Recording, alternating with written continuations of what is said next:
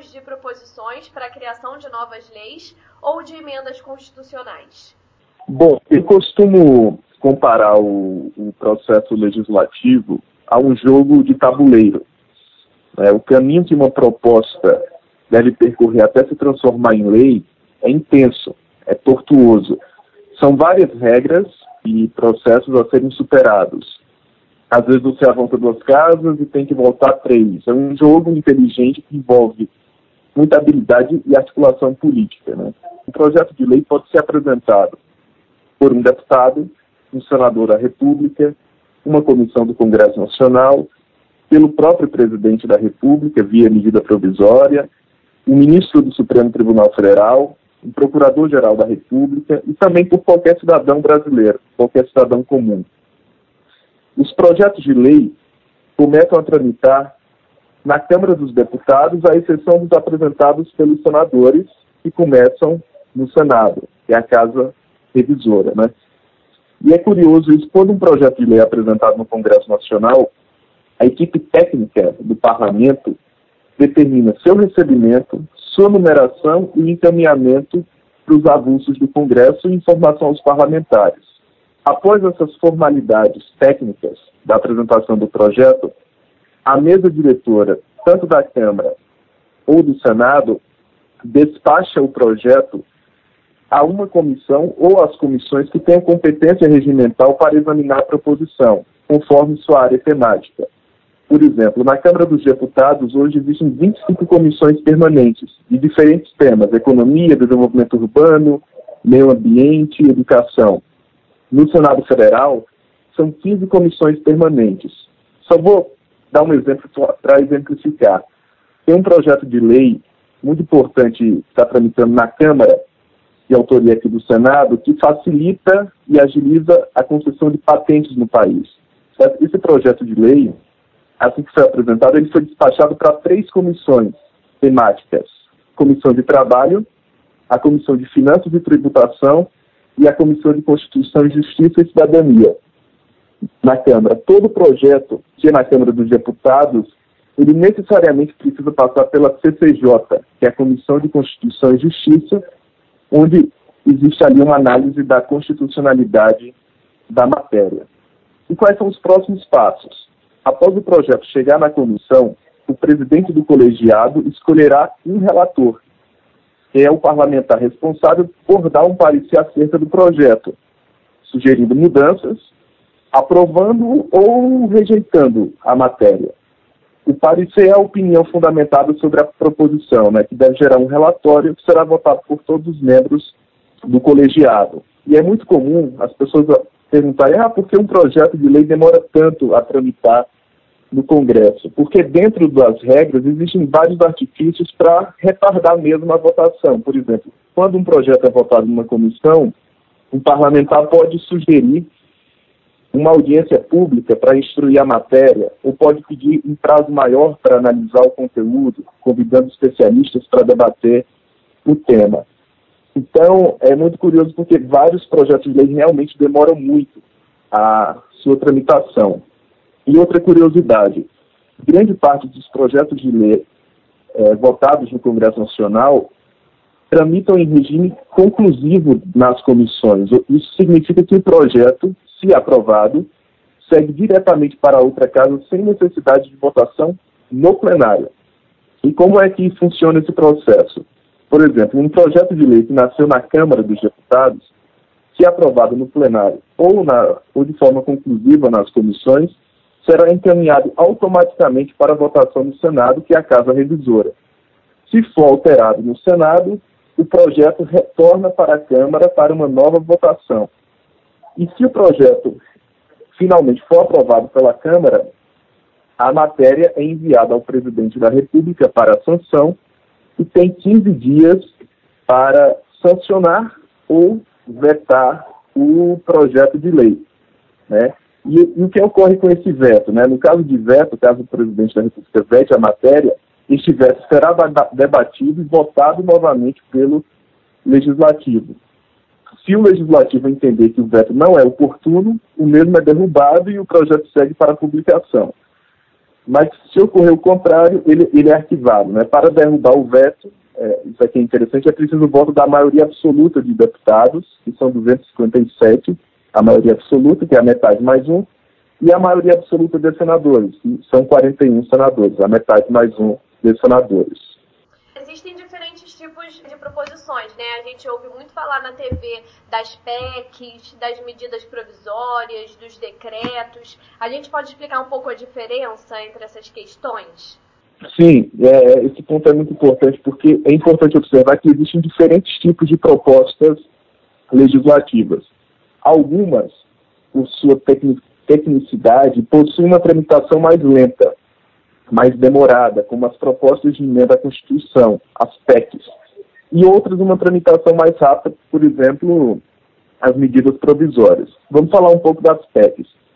Pra, a P E C é uma mudança dentro da Constituição, e para apresentar uma P E C, o parlamentar não basta apresentar ele sozinho, ele tem que colher assinaturas de pelo menos um terço de cada casa. Por exemplo, um senador, se ele deseja apresentar uma P E C, uma proposta de emenda à Constituição, ele tem que colher assinaturas de vinte e sete senadores para dar entrada com a proposta dentro do, do Senado Federal. A mesma coisa o deputado, ele precisa colher cem, a assinatura de cento e setenta e um deputados para apresentar uma proposta de emenda à Constituição. E a votação de uma P E C é bem mais complicada e bem mais difícil, porque ela é feita por três quintos dos votos dos deputados. São necessários trezentos e oito deputados federais para aprovar uma P E C. E no Senado, o voto de quarenta e nove senadores, após dois turnos de discussão. Ou seja, é muito diferente do que, do que um projeto de lei ordinário. A reforma da Previdência, por exemplo, que foi enviada pelo governo federal, veio por, veio por via P E C, né? E daí há a dificuldade enorme na aprovação de conseguir um número suficiente ali de parlamentares que a apoiem, justamente pelo quórum ser bastante alto. E muito diferentes são as medidas provisórias, que são normas com força de lei editadas pelo presidente da República em situações de relevância e urgência. O presidente Michel Temer, por exemplo, tem usado com muita frequência a edição de medidas provisórias. Em média, o presidente Temer edita uma medida provisória a cada seis dias. É um número muito alto. E, e ela tem um regime de tramitação especial, a medida provisória. A M P, como é conhecida, né, precisa ser votada em até cento e vinte dias, tem esse prazo, senão ela perde a vigência. E as M Ps, as medidas provisórias, trancam a pauta do plenário depois de quarenta e cinco dias de sua edição. Ou seja, se tiver qualquer outro projeto de lei comum tramitando no Congresso Nacional, no plenário, as medidas provisórias, após quarenta e cinco dias, necessariamente elas precisam ser votadas, porque elas trancam a pauta do plenário. Então é uma tramitação bem mais rápida e com prazo. É uma tramitação especial e com prazo já tem vigência de lei. E o, o atual governo tem usado com muita frequência esse instrumento. Você falou anteriormente sobre quem pode propor uma lei, mas também existe a possibilidade de um projeto ser lançado pela iniciativa popular. Como que isso funciona? O, o cidadão brasileiro pode participar de forma ativa na construção de propostas legislativas, sobretudo agora com um ambiente de tecnologia e internet. Vou dar três exemplos. Um projeto de iniciativa popular É, deve ser proposto por um por cento do eleitorado nacional, incluindo zero vírgula três por cento dos eleitores de pelo menos cinco estados, o que representa quase um vírgula cinco milhão hoje de assinaturas.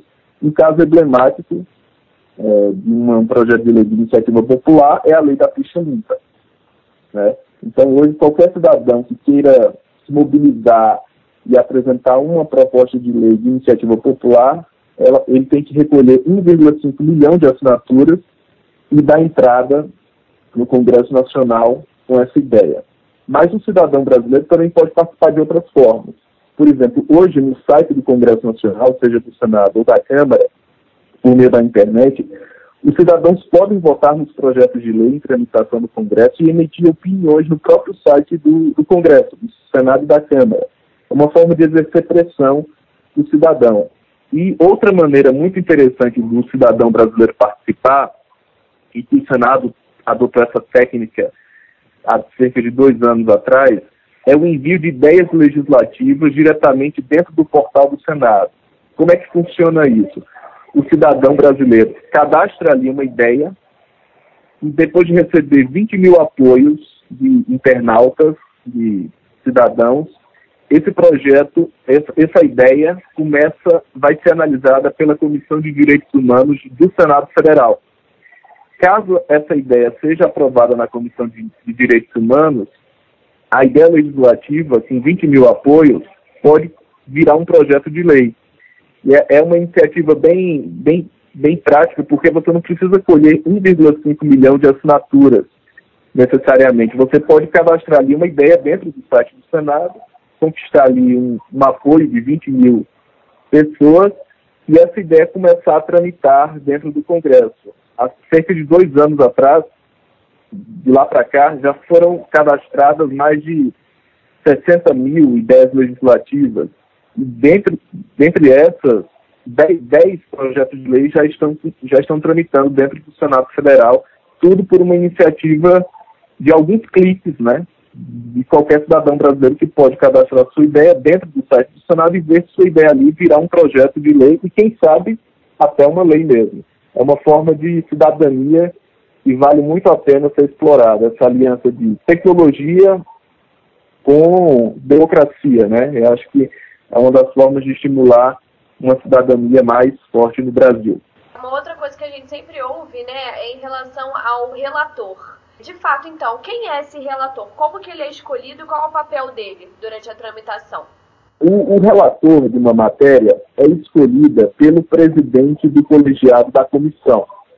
Por exemplo, assim que um projeto de lei é apresentado, e que ele começa a tramitar dentro de uma comissão, o presidente da comissão, ele define, é, a seu critério, um relator. Pode ser de um, normalmente é de um partido aliado.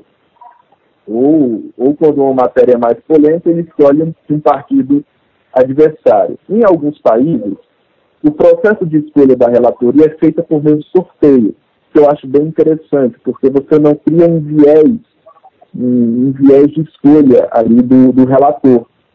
Então, no, mas aqui no Parlamento Brasileiro, a escolha dos relatores é por indicação mesmo do presidente do colegiado, e o relator ele pode, ali no seu parecer, trabalhar, fazer mudanças, é, apresentar um substitutivo, que é uma, uma nova proposta dentro do projeto de lei, mas a escolha em si é por indicação política. Eu acharia muito interessante se fosse feita por meio de um sorteio para ficar mais isento o processo de escolha durante a tramitação dos projetos de lei.